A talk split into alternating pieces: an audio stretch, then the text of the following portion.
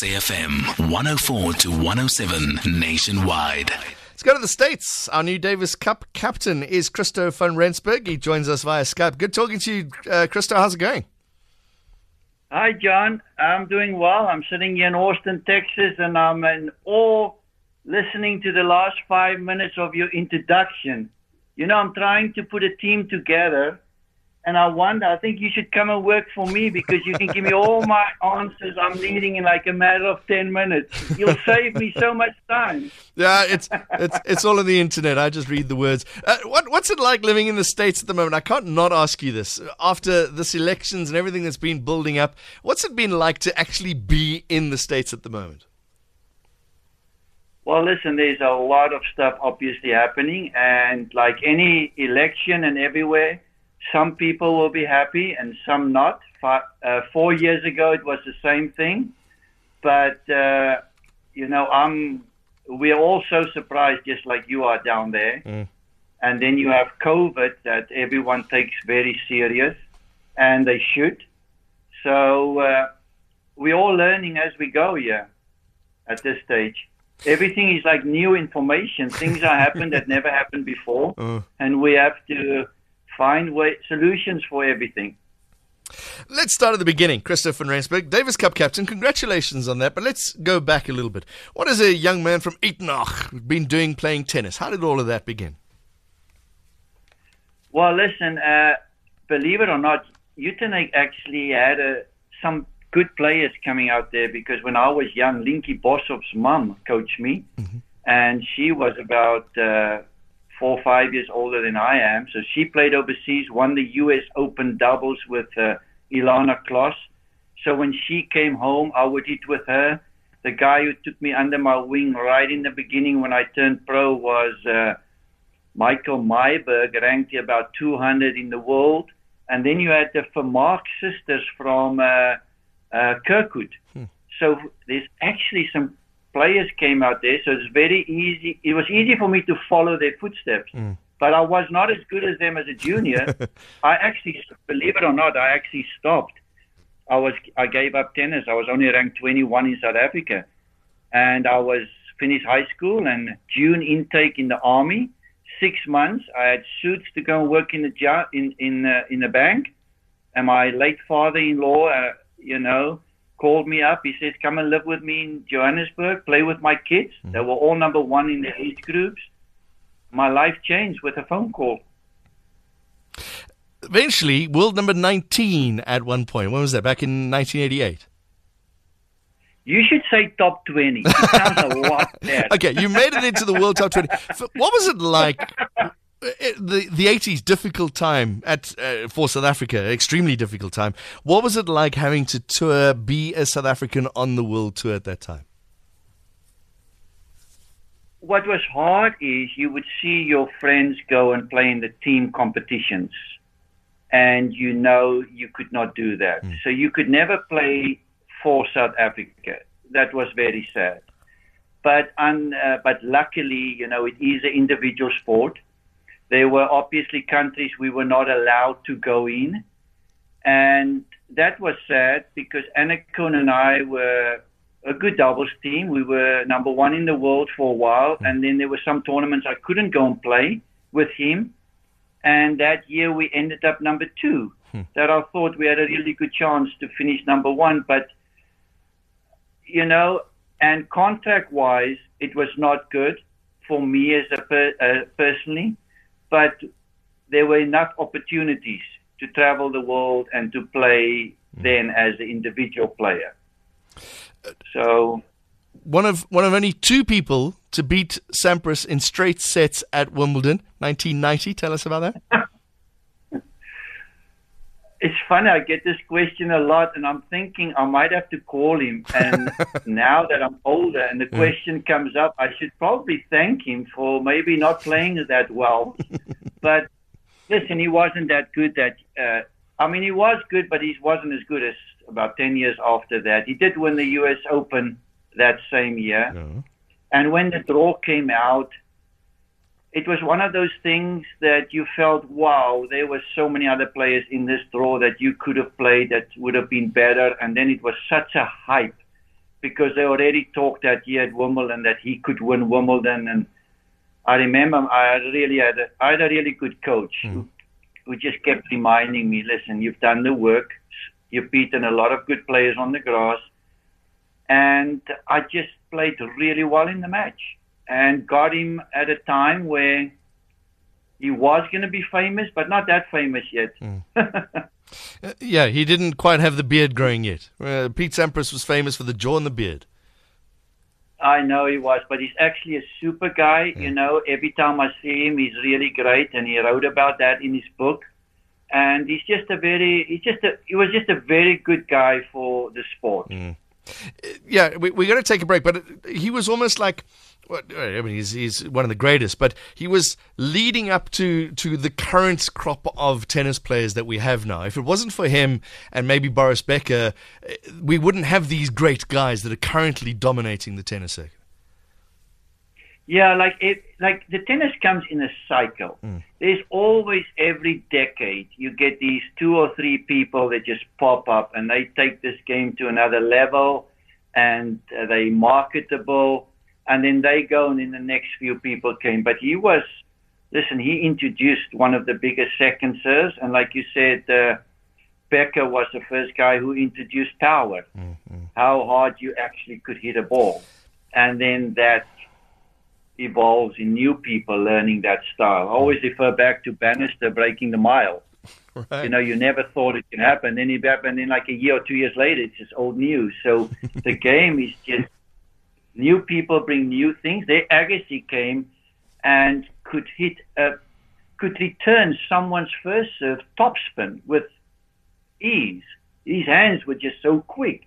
And then he took that level where returners thought again, wow, this is easy to return. I can do that. And then the returners took over from the servers. All right, I'm chatting to Christo van Rensburg, our new Davis Cup captain. We're going to talk Davis Cup tennis after this. Sport Tracks on SFM with John Kharika. Guest is Christo van Rensburg. He is the new Davis Cup captain, joining us via Skype to Texas. Christo, the Davis Cup team has done a lot under the stewardship of Marcos Ondruska. Things are looking good in South African tennis at the moment. What are you going to bring to it? You know, everyone has different ideas. And the first thing is obviously to find a way how we're gonna find out about more talent in South Africa, because what happens with those kids, the system is really good in South Africa now, where they have tournaments in the junior level, and they have junior teams that's traveling that crosses that hurdle where they can go and practice against and play tournaments with or competitions with people in the outside. And then you get now where more and more of the players come from South Africa and then they come here to college. And with the technology now, you can obviously track more of them and the tournaments that they have in South Africa. So I think getting the information, finding out where the talent is, and then go and sit with my friends Raven Claasen and Jeff Kutsia and everyone in South Africa, and also Jonnet Kruger and the Fed Cup team, find out if we could discuss about how do we want to train these new generation? Because I'm still looking back at what the All Blacks did. You know, by the time the All Blacks get to become the real All Blacks, they have fit into some kind of organization. So I think if we can keep linking it, so by the time they get to me, they are not, I don't like to use the stupid mistakes. I want to kind of say mistakes that should have been addressed at a younger age. So maybe form some unity to say, in the world tour to make it, there should be striving to achieve this goal, and these are basic things that's good in tennis. So let's address it and send it out to the coaches so they can kind of implement that already. And because every coach has a different view and different strategy, and that's not as much as we care about. We just want to care that there's a basic play that people should understand. Mm. Otherwise, they get too old and they're too hard to adjust. So let's start at a younger age to bring that in. And then I have been working on a system, what I want to bring into South Africa, how to find talent. I am not a fan at all about scouting. Mm-hmm. I never liked it, because if you and I are going to watch one player and he's 12 years old, I might think he's good and you not. And if you are the Davis Cup captain or very high up in the tennis, that kid is not going to get through the ranks because a scout already identifies him as, I don't think he's going to be good. Mm. So we have a system we can start implementing there. And that's very high on my list as the year go on, to have some meetings about that, because finding talent and then keeping them and put them in good hands, because we have really good coaches in South Africa. We form a nice, like a ladder. It's following up to the top. Mm. That's my big... Yeah, I'm listening to you, and I'm thinking of Rassie Erasmus as well. Rugby is slowly, as you said with the All Blacks, slowly focusing on the Springboks. You are taking that same sort of approach and taking the Davis Cup as the World Cup of tennis and saying, why don't we find this great talent and get them into a system to become one of the best tennis countries in the world? Yes, and the way to do that, you really need trust in the coaches in South Africa. And I think me coming in, it will help, because I'm not competing with them to take their players. I want to help them because I've had I was very fortunate my whole life to be on the tennis court with Ivan Lendl, and then Tony Roach coached him. So here I have all that knowledge about what it takes to play at the high level. And if the coaches will buy into that, and that I'm not really there to take their kids away but add value. Mm-hmm. And so that is my goal. And these are all meetings that has to be set up and be discussed. And it's unity, I can talk an hour about this, but it is just unity in a program. Has Tennis South Africa put trust in you? Have they put down strict guidelines that you need to do X, Y, and Z by the end of the year? We are all in the process now of obviously discussing that. I mean, the first hurdle was to get the job. I lost to Marcos Ondruska 5 years ago. And I kind of had a feeling I would lose, because he had an academy and he had Wayne Ferreira with him very close to the academy, and I didn't have an academy.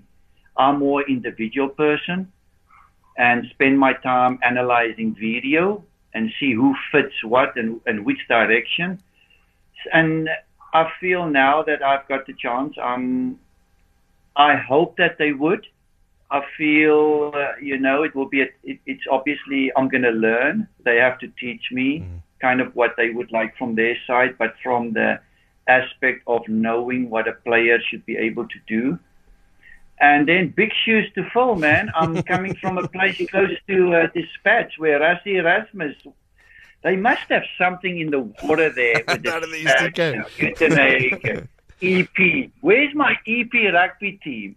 I'm looking for them. So sad. Saddest thing ever. I'm hurting, not seeing them. It's my team. Money's just been moved around. Okay, Christo, let's talk about the actual tournament now. Against Venezuela at some point this year. The website says March or September. So how are you preparing? Are you preparing for a March possibility? That has just been announced that it's been moved to September. Okay. So finally, I know something you don't know. I feel so good about myself. I'm one up on you. Now, it's been moved to September. It gives me, obviously, a little bit of time to get to know all the players, because I've made a list the other day of the top 75 players that are ranked in the world ranking and have all their names down. And just to kind of say why I'm doing that, I know there's a top cream that always looks to get in, But, you know, it might just take a phone call from me to talk to someone who's ranked 25 or 30 and feel like you're watching them, because that's what happened with my life. I was only 21, I told you, in South Africa, under 18, and one phone call. Right. So I'm very big on letting a lot of people know that they're going to be on my radar, and they might only develop their game 2 years later, but they're on my list. Now I obviously will have a little bit more time, because we are working on it now to maybe get the college guys, because I'm here in America and they finish maybe April or beginning of May. Maybe we can keep them here for 2 or 3 weeks and let's just go all to some tournaments and watch them play, see their personalities, because you can't coach everyone the same, and you kind of figure out what everyone likes to do, take what they do well, and let them then go away for the summer and use some of the things we discussed. So that's kind of in the pipeline. The team will only be later, but maybe I'll call Rassie. He might help me. Yeah, why not? It's got nothing else to do. I can talk Afrikaans to him, so him and I can understand. Just quickly, Christo, we got to wrap it up, but you mentioned the ranking, so you're not going to look at the top 4 guys and go, all right, those are the people in the team. Well, if I have to pick the team for next week, right, you obviously would have to go with, because the thing about tennis rankings don't lie. So you will always have to, but then where we are in South Africa now, we have a lot of people in that level that's fighting to become like the next Kevin Anderson, and Lloyd Harris has moved up, and now you have the college guys, and a lot of them have potential. Mm. So you put them in a mold, but if I, like you say, I'm going to have a few months to explore, chat to them, see if I can help them. 2 months later, look at some of the videos, see if there's a chemistry. Because coaching is also a little bit about chemistry. You're going to sit on the court with them. They're going to be under pressure. Are they going to believe what you're telling them? Because you and the person have already had that relationship over 3 or 4 or 5 months. That's the key. Christo, good chatting to you. Good luck, and we'll keep a keen eye on that Davis Cup side. Thank you so much for including me, and we cannot do anything like this without the support of you guys. So thank you so much. Hope to meet you soon. For sure. Christo van Rensburg, South Africa's new Davis Cup captain, joining us from Texas.